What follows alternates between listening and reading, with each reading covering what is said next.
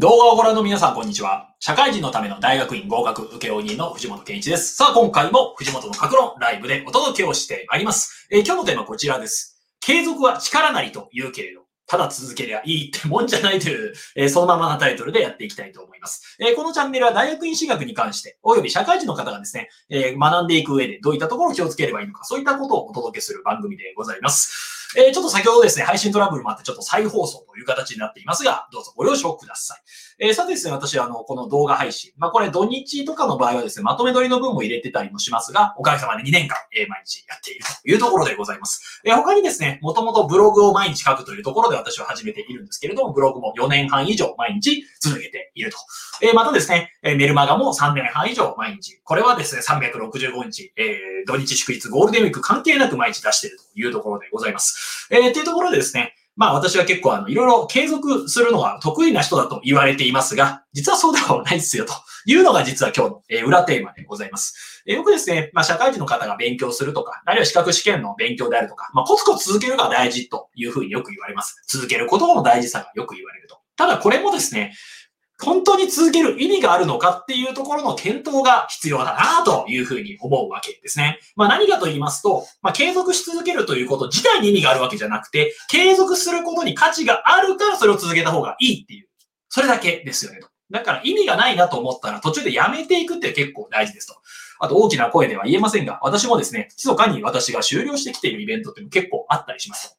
えー、私、まあ、読書会で言うとですね、私、読書会イベント結構好きでですね、えー、ここ開業した、初め2、3年目の時っていうのは、えー、最大ですね、月に5から6個ぐらいですね、えやっているイベントがありました。読書会を例えば月それぐらいやっていたと。だから1週間の間にですね、1回から2回は必ず読書会をやってると。まあ、日によってはですね、月によっては3日間連続で読書会とか、そういうことも結構ありました。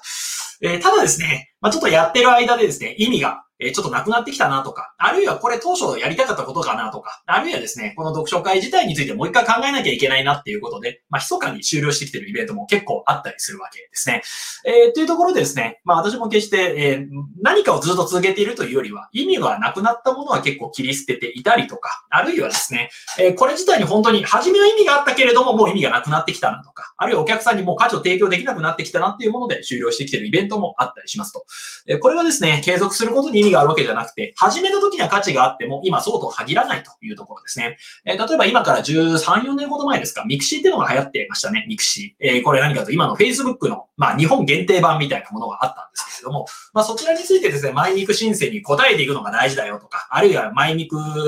mixi のコミュニティを通してですね、どんどん新しいことを始めていくのがポイントだみたいな13、4年ぐらいの情報発信のに大体書いてあったんですが、今やってる人全然いないですよねと。えー、だからですね、始めた時に価値があっても今はそうとは限らないなっていうところの反省が必要だなっていうふうに思うわけですね。えー、だからこそですね、ただ闇雲に続けるのが意味があるわけじゃなくて、価値があるかどうかを今一度考えると。いうところが必要になってきます。えー、これはですね、何かと言いますと、体系的廃棄という言い方をします。はい。体系的廃棄。えー、これは誰が言ってるかというと、まあ、ドラッカーが言ってる本ですね。まあ、この本の中で言ってるとかそういうわけではないですけれども、ドラッカー、えー、この人がですね、言っているというところでございます。えー、体系的廃棄っていうのは何かというと、ドラッカー自身がですね、え新しいことを始めていくためにはどうしたらいいかというところの体系的廃棄っていうのを言っているわけです。えこれは何かと言いますと、経営者の条件の中で描かれているんですが、まず自分たちのじ情時間の使い方を記録しましょうと。で、その上で、休止ヶ月に1回、えー、自分たちの時間の使い方正しいかどうかを考えて、もう価値がないものについてはどんどんやめていこうと。そう。ドラッカーってある意味ステマな人なんです。えー、何かというと、だから意味がなくなったものはどんどん切り捨てていきましょう。そして専門特化をする。あるいは自分の強みが活かせるところに、全面、えー、ところにですね、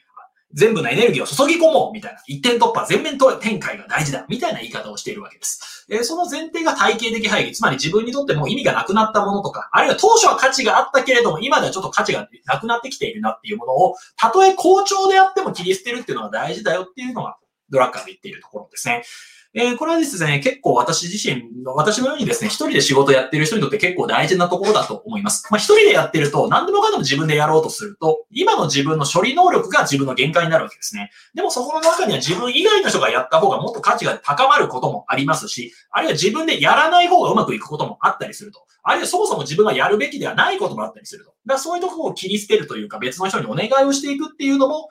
経営者として大事なんじゃないかっていうところですね。えー、ただですね、こういうところで、えー、体系的廃棄、つまり続けていること自体に意味があるわけじゃなくて、本当にその価値があるかを見直していくのが大事だと言っていましたけれども、下手に続けてるとですね、やめづらくなりますね。はい。えー、これは結構よく言える話じゃないかなっていうふうに思います。えー、ただですね、まあ、これを思い切って決断するっていうのも大事なんだと思います。で、もしですね、やめて、なんかあの、なんかやった方がいいなって思えば、もう一度始めればいいだけですよねと。えー、だからですね、一旦やめて意味がなければ、もう一回始めればいいですし、やめてみても別にみんな困らなければ、やらなくてよかったみたいになっちゃうわけですよねと。まあだからですね、自分自身がですね、続けてきていること、本当にこれ意味があるのかどうかっていうところを捉え直していくっていうのはすごく大事になってきています。で、今日のポイントとしてはですね、さっきもちょっとちらっと出したんですけど、年度末ですよね、と。はい。えー、明日3月31日でですね、はい、令和、えー、2年度が終わって、令和3年度がスタートになりますというところ。まあ、私は学校教員やっている経験が結構長いんで、まあ、どうしてもですね、1年間の終わりっていうのは3月31な気がするんですよね。なぜかというと学年が変わると。で、それによって例えば自分の不妊地が変わったり、あるいは人によってはですね、職場が変わったりする人も基本的には4月1日で変わったりするっていうイメージがありますと。だから私もですね、学校教員3月31日まで4月1日から、えー、うちの塾を始めたと。あおかげさまでですね、そう、あさって4月1日をもってうちの塾も、えー、なんと6周年、えー、6年目という形になります、本当にありがたいなと思いますが、そういうふうなところでですね、はい。年度末こそ体系的廃棄、非常に大事なんじゃないかなっていうふうに思います。だからこれまでずっとやってきたことが本当にそれで良かったのかどうかですね。えー、ドラッカーではないですが、はい、えー、9ヶ月に1回、まあ、9ヶ月の根拠はいまいちよくわからないんですけれども、まあ、定期的なところでですね、今までやってきたこと、無意味に続けたことはないかどうかをもう一度捉え直していくっていうのが大事ですね。えー、最近例えばですね、YouTube とかでモーニングモーニングルーティーンとか、はい、いつもやっていることを映像に撮るみたいなのありますけれども、そのルーティーン自体意味がなければやめなきゃいけないっていうふうに思うんですよねと。えー、だから例えば何かというと、ルーティーンでやっていることが意味があるんであれば続ければいいですし、意味がないんだったら削った方がいいよねというところですね。えー、私のこの動画配信も含めていろいろと私自身もやんなきゃいけないなっていうふうに思っていますが、え、こういう時もですね、思い切ってやめてみるっていうのは結構大事なのではないだろうかというのがポイントなんじゃないかなっていうふうに思うわけでございます。えー、さてですね、えー、今回は継続は力なりと言うけれど、ただ続けりゃいいってもんじゃないというテーマでやってきました。これ私自身もですね、もうちょっと考えていかなきゃいけないところだと思っておりますが、何事も始める以上はですね、ぜひ終わる日を考えておくってポイントだなっていうふうに思っています。えー、これは私のですね、経営とブログの資料であったり、板坂裕次郎さんっていう怖い広島のおっちゃんが言ってる話なんですけれども、まあ、何かと言いますと、あなたの会社、倒産する日、会社を閉める日を決めていますか？みたいな言い方をよく言うわけですね。まあ、これはどういうことだと言いますと、例えばですね、会社が潰れるのって、まあ、売上が下がるから、や、閉まるわけじゃないんですよね。本当の理由は売上が下がってきたと。でも給料払わなきゃいけない。会社に金を借りてくる。で、金も、金を借りてきたけれども返せなくなる。えー、銀行に行って借りてくる。銀行貸してくれなくなった。闇金から借りる。ということで借金の債務超過に陥って倒産するとかやっぱ多いですよね。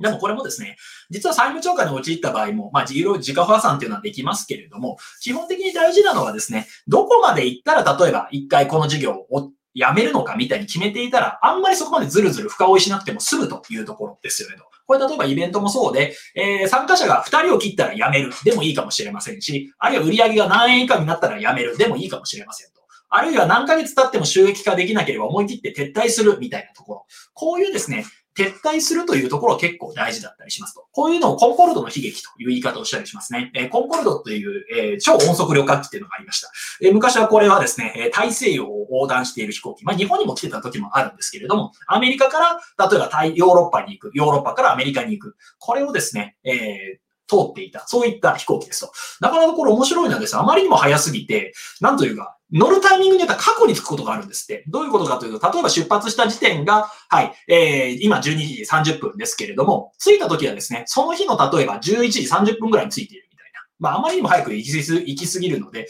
自分が今いる時よりも飛行機から降りたところの方がちょっと過去のちょっと前の時間帯になっているみたいなこともあったというふうに言われています。え、だからそういうですね、え、コンコルド、まあそういうそれほど早いものだったんですが、初めから採算が合わないと言われていました。それでも途中までやってるからですね、まあやめるにやめれない。だからこそコンコルドを作って運行しました。でもずーっと赤字ばっかり出てますっていうことになっちゃうと。え、だからですね、続け、続けがいいってわけじゃないですよねと。だからどっかで撤退ラインを決めていくっていうのが非常に大事だなっていうふうに思います。今までですね、えー、なんとなく続けてきたものであるとか、あるいは自分が意味があると思ってやってきたこと、それがもし結果に出ていないのであれば、密かにですね、やめてみるとか、えー、そういうふうな決断をするのも大事なんじゃないかなっていうふうに思います。なぜかというと、始めた時に価値があっても今そうとは限らないからですね。で、もし、えー、やめてみてですね、あんまり意味がないなと思ったらもう一回始めればいいわけですね。で、なおかつ、今は年度末でございます。年度末こそ体系的廃棄を行って来年度から何をやっていくかの考えるいいタイミングなんじゃないかなっていうふうに思いますので、年度末こそ体系的廃棄。ただ続けているもの、意味なく続けているものがあるかないか、それを考えてみるのが必要なのではないでしょうか。えー、今回ですね、継続は力なりと言うけれど、ただ続けりゃいいってもんじゃないというところでお話をしてきたわけでございます。こういった情報発信、えー、毎日やっておりますので、もっと見たいという方は、いいねボタンやチャンネル登録ボタン、また概要欄からメルマガ登録、LINE 登録も可能ですので、お気軽にどうぞ。今回も最後までご覧いただきまして大変にありがとうございました。